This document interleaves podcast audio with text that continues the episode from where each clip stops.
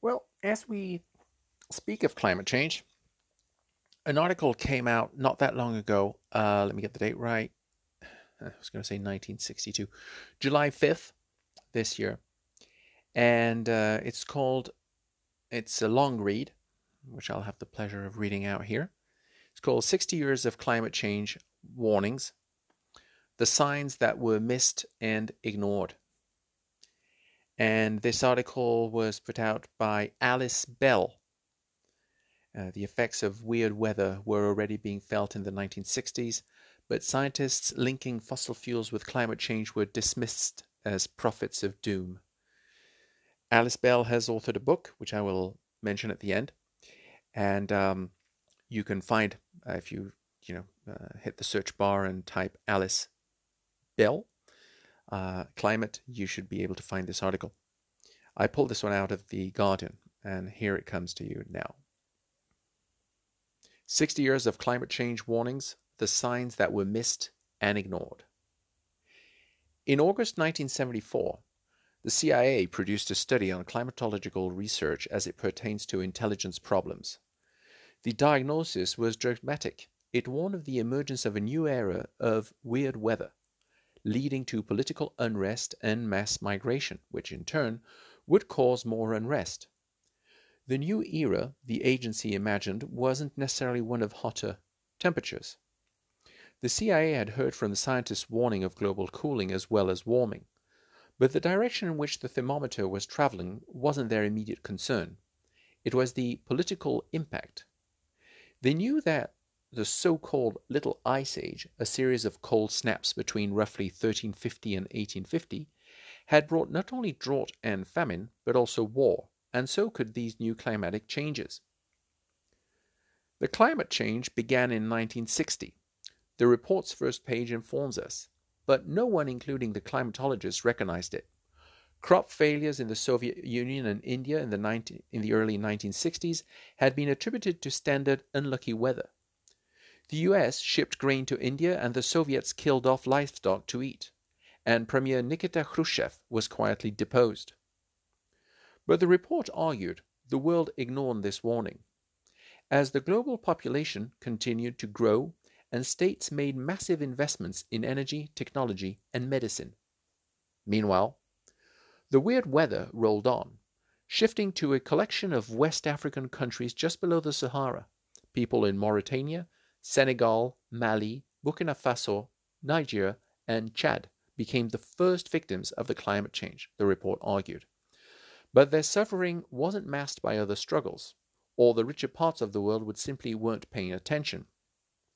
As the effects of climate change started to spread to other parts of the world, the early nineteen seventies saw reports of droughts, droughts, crop failures and floods from Burma, Pakistan, North Korea, Costa Rica, Honduras, Japan, Manila, Ecuador, U S S R, China, India, and the U S.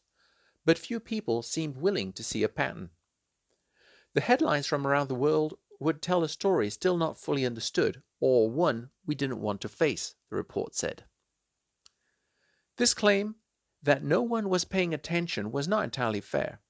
Some scientists had been talking about the issue for a while. It had been in newspapers and on television, and was even mentioned in a speech by United States President Lyndon Johnson in nineteen sixty-five.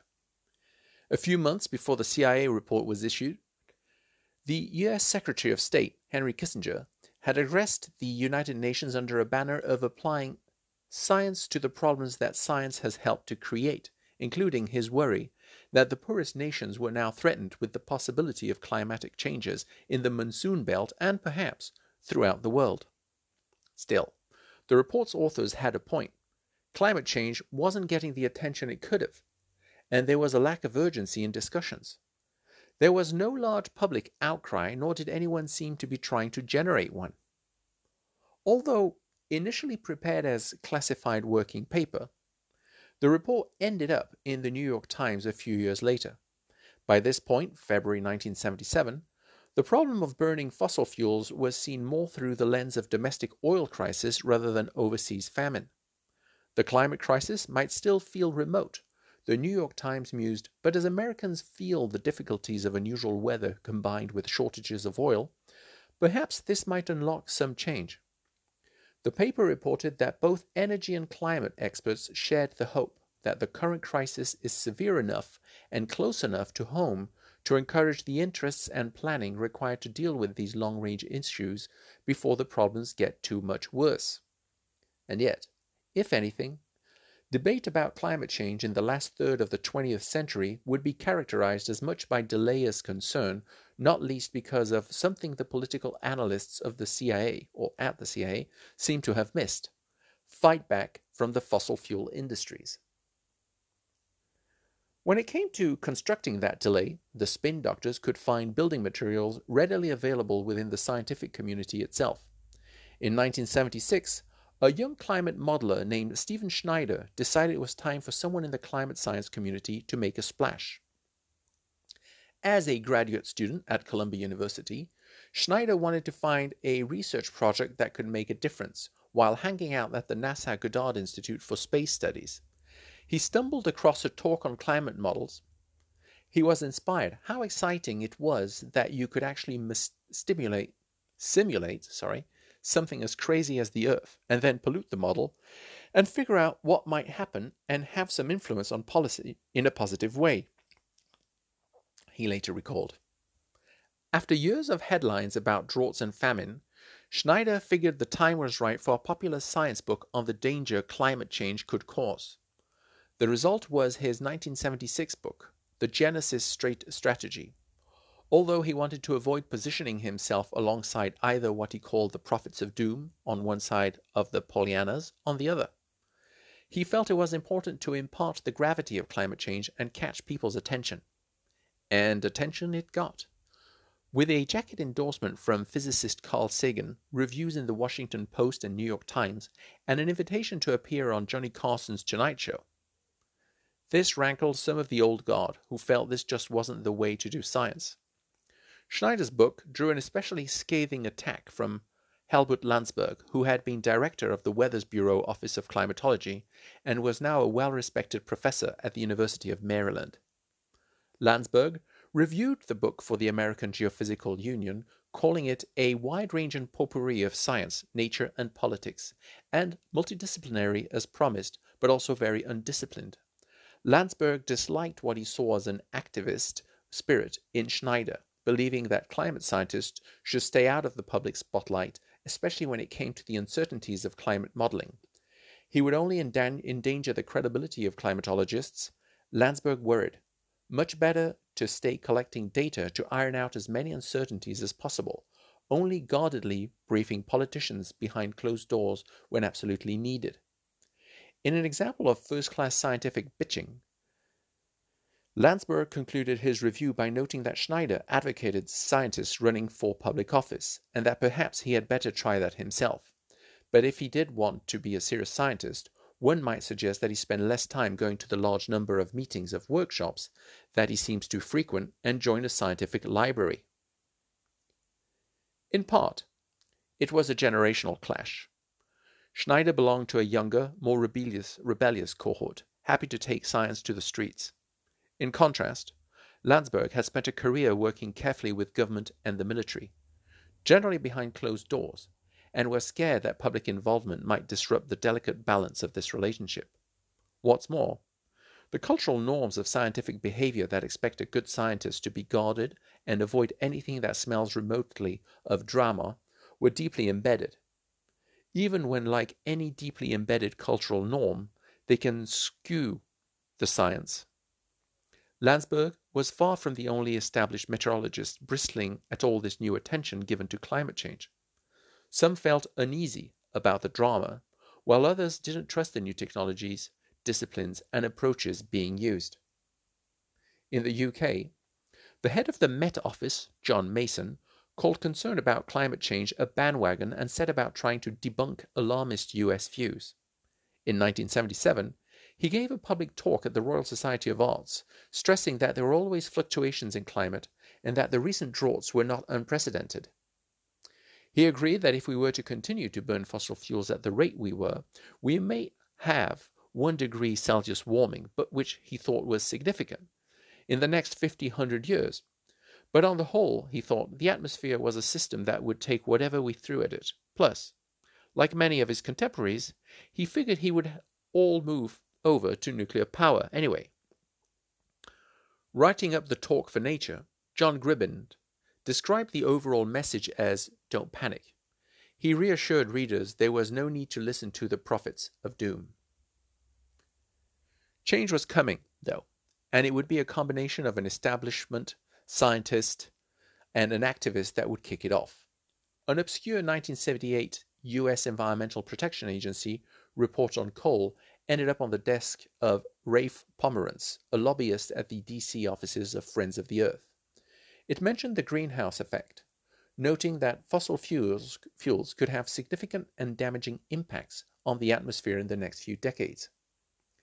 He asked around the office, and someone handed him a recent newspaper article by a geophysicist called George MacDonald, or actually, sorry, Gordon MacDonald.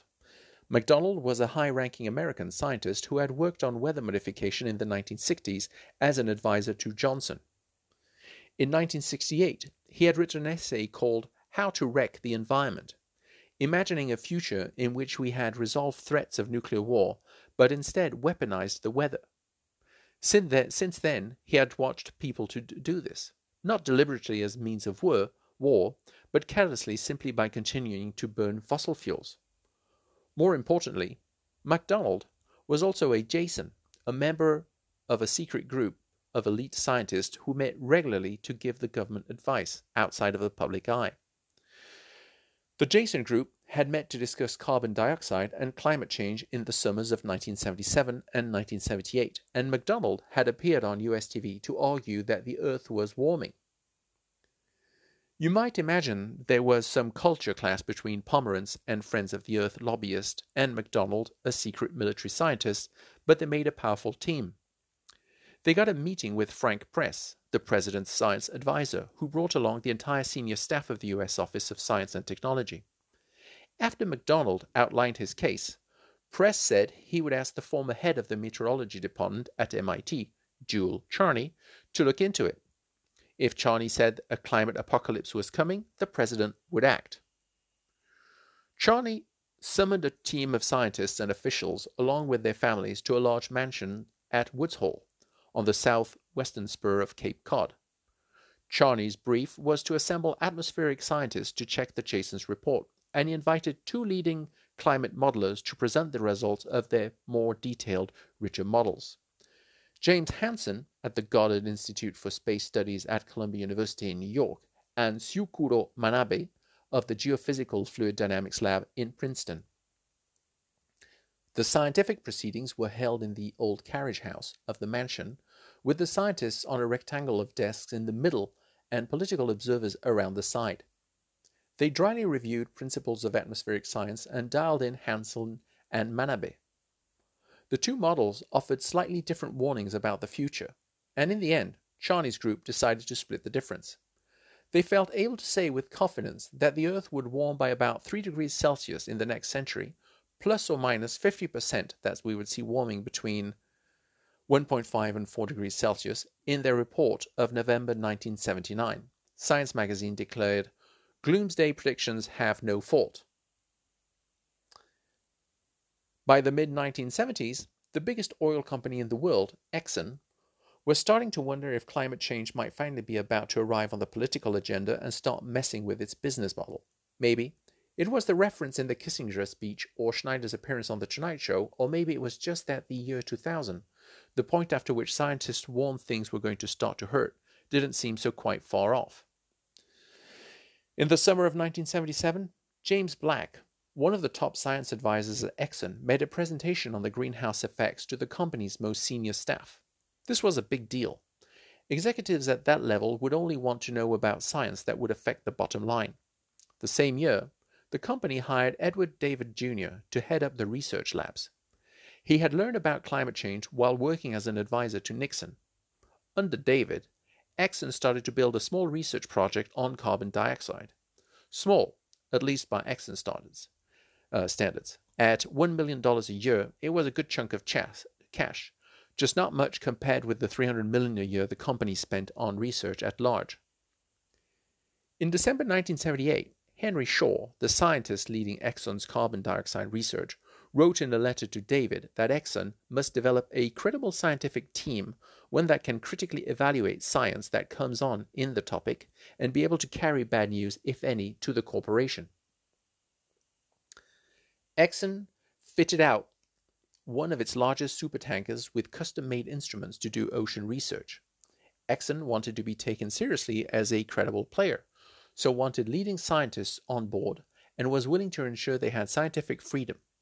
Indeed, some of the work they undertook with oceanographer Taro Takahashi would be later used in two thousand nine paper concluding that the oceans absorb only twenty percent of carbon dioxide emitted from human activities. This work earned Takahashi a Champion of the Earth Prize from the United Nations. In October nineteen eighty-two, David told a global warming conference financed by Exxon, "Few people doubt that the world has entered an energy transition away from dependence upon fossil fuels and towards some mix of renewable sources that will not pose problems, problems of C O two accumulation. The only question," he says, "was how fast this would happen."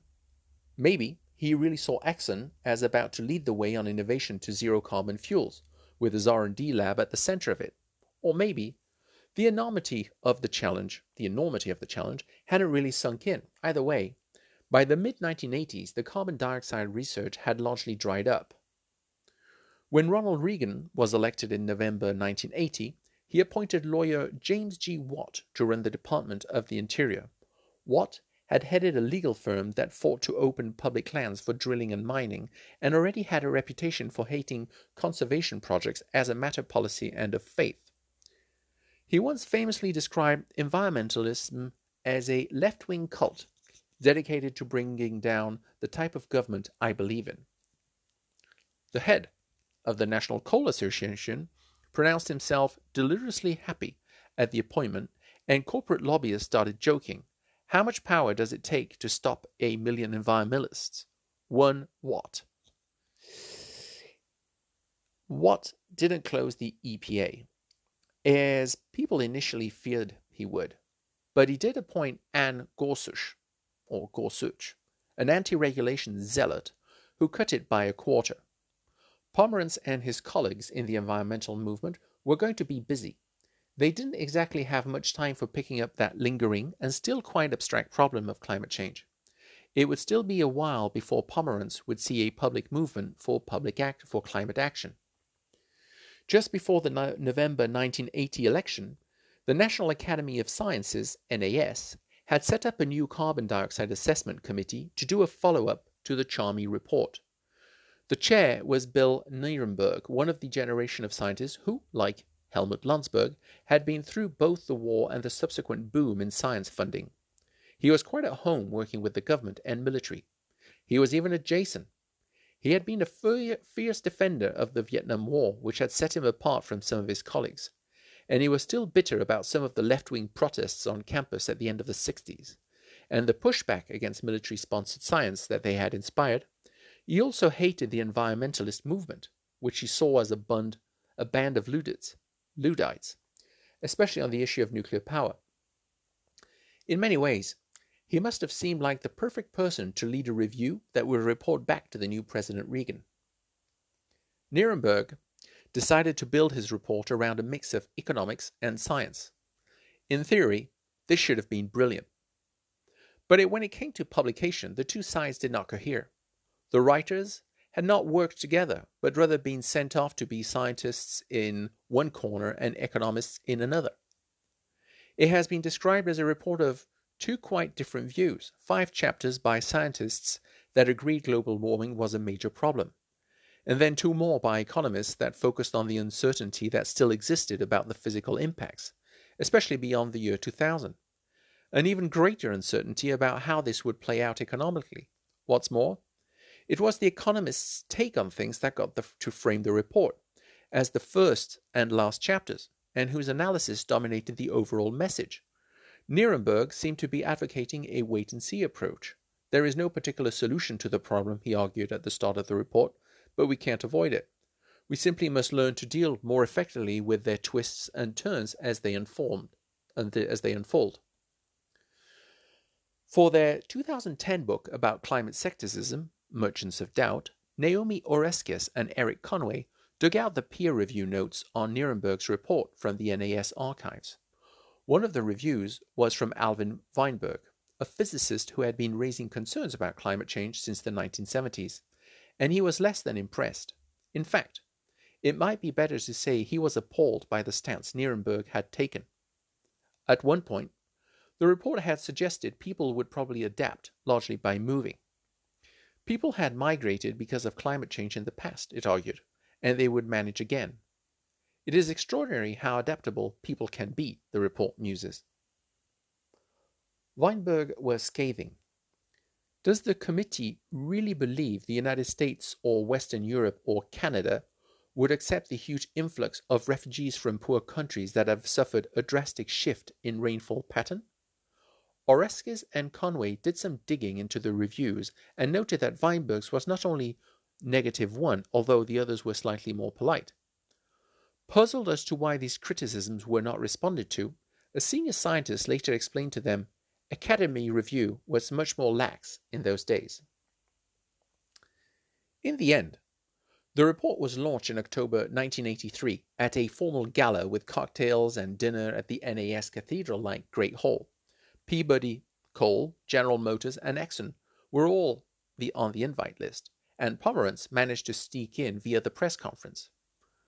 The White House had briefed the Academy from the get-go, making it clear it did not approve of speculative, alarmist, or wolf-crying scenarios, that it thought technology would find the answer, and it did not expect to do anything other than fund research and see what happened. The N A S knew these people would be in charge for the next few years and possibly figured that the best idea was to give them the most scientific version they could find of what the White House wanted, or possibly it simply was that Nierenberg believed. Either way, from the perspective of today, it's hard not to see it as a big misstep. The report's introduction stated up front, "Our stance is conservative. We believe there is reason for caution, not panic." At the press conference, Roger Revelle, the first scientist to brief Congress on the climate crisis back in nineteen fifty-seven, told reporters they were flashing an amber light, not a red light. And so the Wall Street Journal reported, a panel of top scientists has some advice for people worried about the much-publicized warming of the Earth's climate. Quote, "You can cope." Where we're Where were the activists in all of this? Where was that big public movement for action on climate change that campaigners, campaigners such as Pomerance were longing for? Environmental groups were booming, both in mainstream, N G Os, and more radical groups. But they tended to focus on other environmental issues, such as saving the whale or the rainforests, or fighting road building. It wasn't really until the two thousands that we saw the emergence of climate-specific groups and climate dominating the larger N G Os' portfolios. If anything, the first really active, explicit climate campaigners were the skeptics. Climate skepticism is as old as climate science itself, and in the early days it was an entirely sensible position. It is normal for scientists to raise a quizzical eyebrow when something new is presented to them. The oil industry took this natural scientific skepticism, skepticism and tapped it. But just as the consensus about the greenhouse effect was starting to harden and the skeptics starting to fall away, in the nineteen eighties there was a deliberate organized effort to amplify the natu- that natural doubt, extend it, and use it to dismiss and distract from warnings to take action on climate change. And that wasn't science. Even if on occasion it used scientists, that was P R. It did not necessarily mean creating phony science.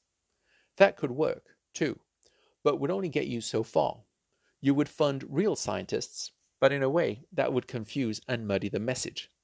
They had done this before, with air pollution in the nineteen forties, and their P R companies had picked up a trick or two from fights about the links between tobacco and cancer.